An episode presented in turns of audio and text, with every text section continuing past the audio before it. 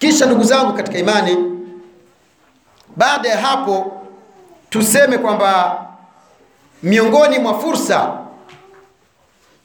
ambayo Mwenyezi Mungu Subhanahu wa Ta'ala amewajalia wanadamu na akawapa wanadamu, basi hakuna fursa kama hii fursa ambayo tuliopewa mimi na wewe ya kufikiwa katika haya masiku. Leo hii kama tulivyosema, tuko katika siku ya tarehe mbili mwezi wa kumi na mbili mwaka wa 1437 Hijri, tangu Mtume sallallahu alaihi wasallam kuhama kutoka Maka kwenda Madina. Ndugu zangu, haya masiku ambayo ni ya Dhulhijja ambayo tayari tumeshayaanza leo, tukiwa ni siku ya pili, yanaitwa afdalu ayami dunia. Siku ni masiku bora duniani, masiku ambayo Muislamu anatakiwa ajitahidi kufanya ibada ndani yake, ajitahidi kutekeleza ibada ndani yake, masiku ambayo ni ajabu, na Mtume alayhi salatu wassalam amediriki mwenyewe kuyaita kwamba ni afdhalu ayami dunia, masiku bora duniani.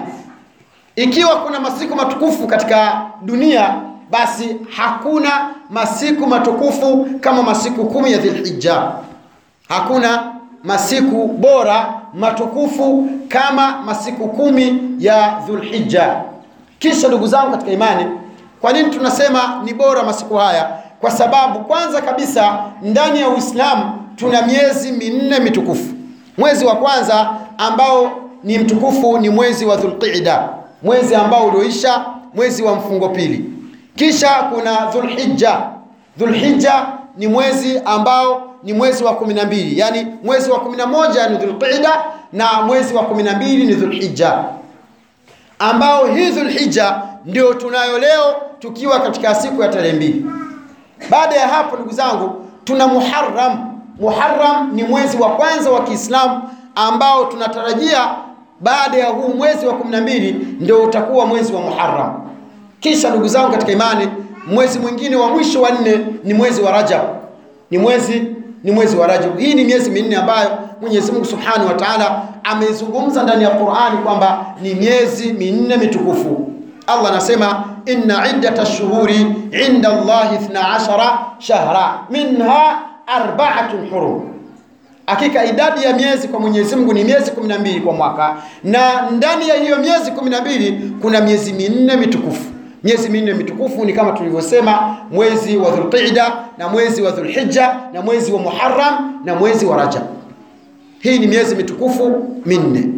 Kisha ndugu zangu katika imani ndani ya hii miezi mitukufu minne kuna siku kumi ambazo ni bora kulikoni kulikoni masiku mengine yote ndani ya miezi hii minne na ndani ya miezi kumi na mbili yote. Kwa hiyo haya masiku bora kulikoni miezi yote hiyo, ndio haya masiku tuliokuwa nayo. Mtume kayaita ni afdhalu ayami dunia, masiku bora duniani.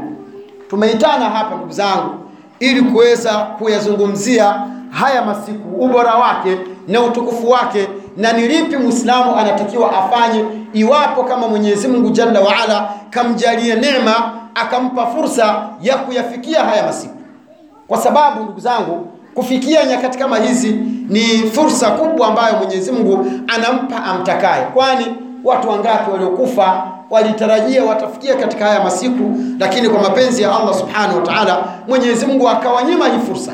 Allah Subhanahu wa Ta'ala akawanyima fursa hii. Kwa hiyo hii fursa tumepewa mimi na wewe. Fursa hii ndugu zangu tumepewa mimi na wewe ili tuweze kuifanyia kazi, tuweze kuitumikia na tuweze kutekeleza ibada ambazo zitatusaidia kufanya na kupata thawabu nyingi. Kwa nini haya ni masiku bora? Kwanza kabisa Muislamu anatakiwa ndani ya mzunguko wa mwaka mzima au wa maisha yake ajue nyakati na msimu ambazo uh, nyakati hizi zitamsaidia kutekeleza ibada inavyotakiwa, kwa sababu ndani ya Uislamu tuna msimu, tuna msimu wa ibada ambao Muislamu anapofanya ibada kidogo analipwa thawabu nyingi. Miongoni mwa nyakati hizo ni mwezi mtukufu wa Ramadhani. Unapoingia Muislamu anatakiwa ajitahidi kwa hali na mali, na alhamdulillah Mwenyezi Mungu katujalia na tulikuwa ni miongoni mwa wale waliopata msimu wa mwezi wa Ramadhani. Kisha kumi la mwisho la mwezi mtukufu wa Ramadhani ambalo ni kumi ambalo Mtume alayhi salatu wassalam alikuwa anafunga kibwebwe, anawaamsha wake zake na anajitahidi kusimama usiku na kukaa itikafu msikitini kuitafuta siku ya Lailatul Qadr. Kisha ndugu zangu katika imani, baada ya Ramadhani kuondoka, Mwenyezi Mungu Subhanahu wa Ta'ala akatuwekea siku sita, akatuwekea siku sita za Shawwal ambazo Muislamu kama atafunga hizo siku sita analipwa sawa na mtu aliyefunga miezi miezi kumi na mbili mwaka mzima. Mwenye kufunga mwezi wa Ramadhani akafuatisha huo mwezi wa Ramadhani siku sita za Shawwal ni sawa na mtu ambaye aliyefunga mwaka mzima. Angalieni hizo thawabu. Kwa hiyo Muislamu anatakiwa ajue hayo ili aweze kuya, kuyafanyia kazi na kuyatumikia inavyotakiwa. Kisha baada ya hapo, ndugu zangu katika imani, baada ya kumalizika Shawwal, Allah subhanahu wa ta'ala akatupumzisha katika Shawwal, kisha akatuletea miezi minne mitukufu ambayo ni miezi mitatu inafuatana na mmoja unakuja baada ya unakuja baada ya kupita kama miezi miwili. Mwezi wa Rajab unakuja baada ya Muharram, Safar, Rabii al-awwal, Rabii al-thani, Jumada al-ula, Jumada al-akhira, miezi mitano, alafu unakuja Rajab. Mwenyezi Mungu Subhanahu wa Ta'ala akatuhusia akasema, fala tadhlimu fihinna anfusakum, jamani, mtakavyofanya fanyeni, lakini msizidhulumu ndani ya siku hizo nafsi zenu. Msizidhulumu katika, katika hiyo miezi minne mitukufu nafsi zenu, jitahidini katika ibada. Baada ya hapo, baada ya kutuletea hizo siku za za Dhulhijja za, za Muharram la baada ya kutuletea Mwenyezi Mungu Subhanahu wa Ta'ala hayo masiku ya Shawwal ya kufunga siku sita za Shawwal, ukaingia mwezi wa, wa Dhulqa'da ambao ni mfungo pili. Huu ni mwezi mtukufu, ukaja tena mwezi mtukufu mwingine ambao ni Dhulhijja. Hii Dhulhijja ndugu zangu ina mambo mengi sana. Dhulhijja ina mambo mengi mengi mno na haya ndio ambayo tumeji tumekusanyika hapa ili tuweze kuyazungumza. Kwanza kabisa ndugu zangu, Dhulhijja ni mwezi wa kumi na mbili wa mwisho katika miezi ya Kiislamu na inaanziwa na masiku kumi ambayo masiku haya ni bora kulikoni masiku yote ya duniani. Kwa nini huu mwezi? Kwa nini haya masiku ni bora? Kwa sababu jambo la kwanza, Mwenyezi Mungu katika Qur'ani kayaapia haya masiku Allah subhanahu wa ta'ala anasema walfajr wa layalin ashr, walfajr wa layalin ashr. Mwenyezi Mungu ameapa kwa kusema anaapa kwa wakati wa alfajiri na masiku kumi ya Dhulhijja. Mwenyezi Mungu ameapia kwa ukubwa wake na utukufu wake, na Mwenyezi Mungu hawezi kukiapia kitu ila kitakuwa na fadhila kubwa, nafasi kubwa na cheo kikubwa. Hii ni hali ya kwanza. Hali ya pili, ndugu zangu, masiku haya Dhulhijja ni masiku matukufu kwa sababu liannaha ayamu maalumat, kwa sababu ni masiku maalumu yenye kuhesabika, ni masiku maalumu yenye kuhesabika. Shuria fiha dhikruhu, ambayo Mwenyezi Mungu amehamasisha, ameweka sheria wanadamu wamtaje sana Mwenyezi Mungu katika haya masiku kumi ya Dhulhijja. Mwenyezi Mungu Subhanahu wa Ta'ala anasema wayadhkuru isma Allahi fi ayamin ma'lumat, na Waislamu wamtaje Mwenyezi Mungu, wamtaje Allah, wamtukuze Mwenyezi Mungu katika haya masiku maalumu yenye kujulikana, ala ma razaqahum min bahimatil an'ami, kwa yale ambayo Mwenyezi Mungu kawaruzuku miongoni mwa wanyama ambao waliowachinja. Mwezi huu Waislamu ni mwezi wa kuchinja. Kwa hiyo Allah anapoturuzuku tukaweza kuchinja wanyama wetu, basi tumtaje Mwenyezi Mungu Subhanahu wa Ta'ala sana na sana na zaidi na zaidi. Kwa hiyo Muislamu anatakiwa ajue kwamba ndani haya masiku anatakiwa amtukuze sana Mwenyezi Mungu Subhanahu wa Ta'ala. Kisha ndugu zangu katika imani, haya masiku ni bora kwa sababu gani? Anna nabiyya sallallahu alaihi wasallam shahida bi annaha afdalu ayami dunya. Mwenyezi Mungu Mtume sallallahu alaihi wasallam ameyazungumzia haya masiku kwamba ni masiku bora duniani. Mtume alayhi salatu wassalam kwa ulimi wake, kwa maneno yake amesema kwamba haya ni masiku bora duniani, afdalu ayami dunia, ni masiku bora duniani. Kwa hiyo Muislamu haitakiwi masiku kama haya yapite bila yeye kuyajua, ili aweze kuzalisha, aweze kujituma, aweze kufanya ibada mbalimbali katika haya masiku, kwa sababu ni msimu wa kufanya ibada.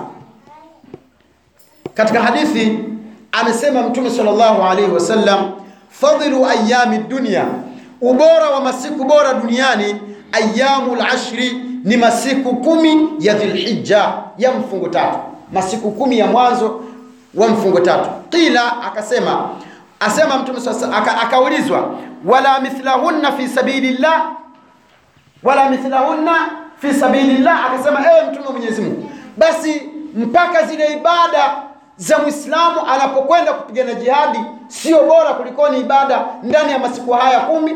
Mtume sallallahu alaihi wasallam akasema wala mithlahunna fi sabilillah, akasema wala mithlahunna fi sabilillah, bimaana kwamba mpaka jihadi mtu akitoka akaenda akapigana jihadi, zile thawabu anazozipata hazilingani na mwanadamu aliyeifanya ibada katika haya masiku kumi. Akasema Mtume sallallahu alaihi wasallam isipokuwa mtu aliyekwenda hakurudi ila alizikwa huko huko akafia vitani, huyu atakuwa amefanya ibada kubwa ambayo hailingani na mtu aliyefanya mema ndani ya masiku haya. Lakini ndugu zangu, iwapo kama huyu Muislamu atakwenda katika vita akapigana, baada ya kupigana akakatwa miguu akakatwa mikono akarudi akiwa hai basi wewe uliyefanya matendo mema ndani ya haya masiku, matendo yako ni bora kulikoni yule aliyekwenda jihadi. Haya ni maneno ya Mtume ambayo maswahaba waliyeshangaa sana.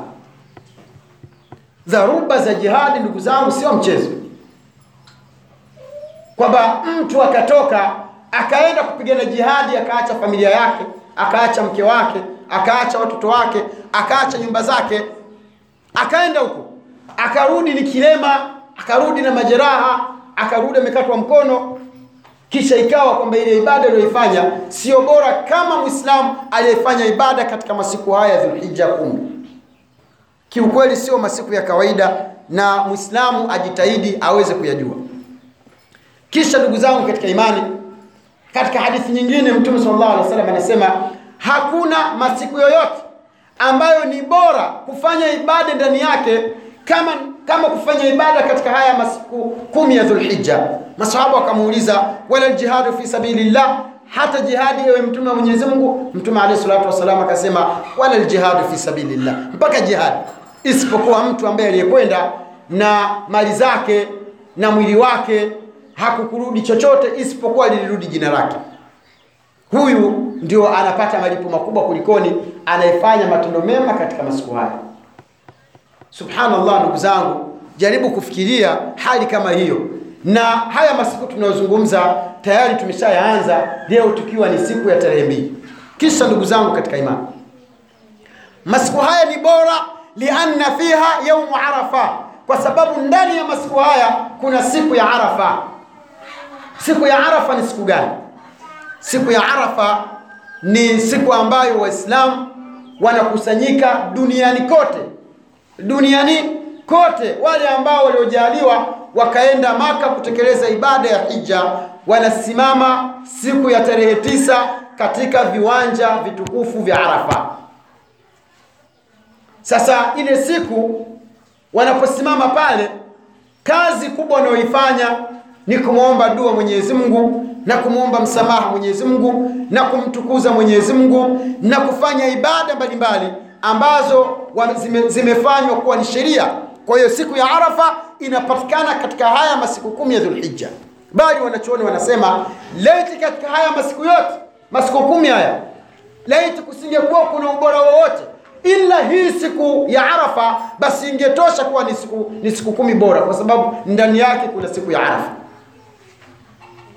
Siku hii ya Arafa, ndugu zangu, ina mambo na maajabu makubwa sana. Wale waliojaliwa wakaenda Maka, wakasimama pale Maka, wakaenda katika viwanja vya Arafa, basi miongoni mwa zawadi kubwa wanayopewa ni kwamba hakuna anayetoka katika vile viwanja vya Arafa ila anasamehewa madhambi yake yote. La ilaha illa Allah. Hakuna Muislamu anayekwenda kusimama katika viwanja vya Arafa kilillahi, kaenda kwa ajili ya Mwenyezi Mungu na kwa ajili ya kutekeleza nguzo ya tano katika nguzo za Uislamu ambayo ni kuhiji, akasimama katika viwanja vya Arafa, ila anaondoka maeneo yale akiwa amesamehewa na Mwenyezi Mungu Subhanahu wa Ta'ala. Ndio maana hii siku ikawa na majina mbalimbali. Miongoni mwa haya majina ni siku ya Arafa, siku ya kujuana, na inasemekana kwamba Adam alayhi salam na Hawa walivyoshushwa kutoka mbinguni walionana ile sehemu, ndio waliokutania. Kila mmoja alishuka, alishuka kivyake, kila mmoja alishuka kivyake, wakaja wakakutania sehemu ile, ndio ikawa chanzo cha kuitwa Arafa. Umuman, wanachuoni wana maneno mengi katika sababu za kuitwa Arafa, lakini tunachokikusudia ni ile siku ya tarehe tisa ambayo mahujaji wanasimama katika viwanja vya Arafa. Mpaka leo ndugu zangu, sehemu hiyo ipo, na unaposikia viwanja vya Arafa usidhani ni kama vile unavyoona kiwanja cha mpira hapa. Ni sehemu ambayo ukifika, ukipotewa na mtu huwezi kumwona ni viwanja vya Arafa kweli. Unaweza ukatoka hapa ukapita mpaka Magomeni ukapita huko kote, ni viwanja vya Arafa na vimewekwa mipaka kwamba hii hii huku ni nje ya Arafa na huku ni ndani ya Arafa. Na ndani ya siku hiyo mufti wa Saudia, Mwenyezi Mungu amuhifadhi, anasimama na kuwahutubia umma wa Kiislamu wote duniani, wanakusanyika katika vile viwanja vya Arafa. Kisha ndugu zangu katika imani siku hiyo inaitwaje? Siku hiyo inaitwa yaumu Arafa, na kisha siku inaitwa yaumu hajjul akbar. Ni siku ya hija kubwa. Muislamu yoyote aliyekwenda Maka, ikiwa hajakwenda kusimama katika hivyo viwanja, basi hija yake inabatilika, hija yake inakuwa batil, hija yake inabatilika ikiwa yeye hakwenda kusimama katika hivyo viwanja vya Arafa. Kisha inaitwa yaumul maghfira, ni siku ya msamaha. Waislamu wanasemehewa waliosimama katika viwanja vya Arafa siku hiyo.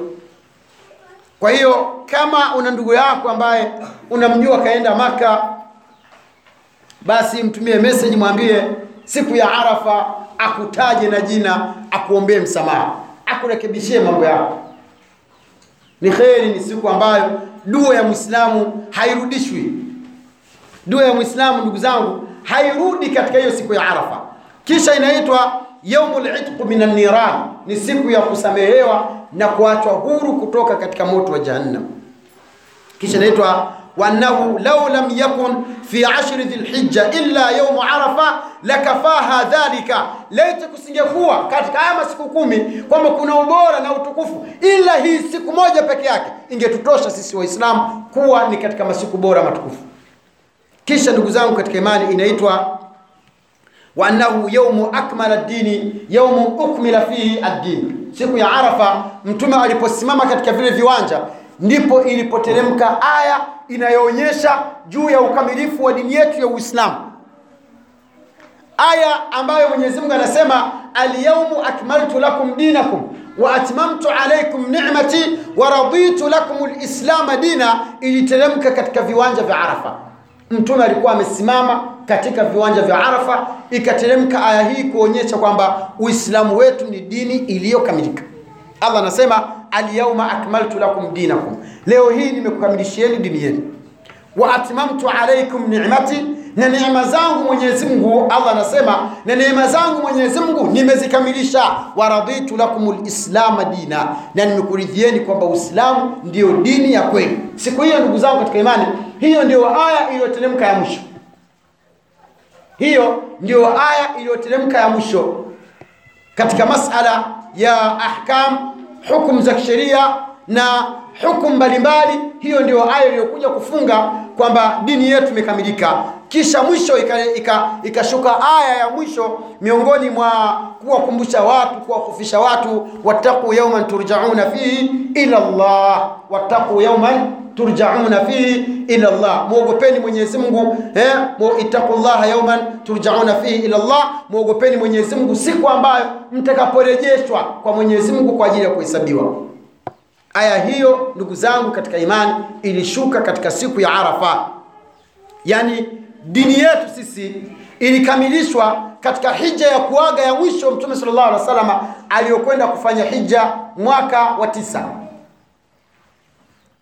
Kisha ndugu zangu katika imani, mwisho kabisa, somu ya Arafa mwenye kuifunga sasa, tuarudi sasa, hii inatuhusu sisi ambao hatukwenda kuhiji.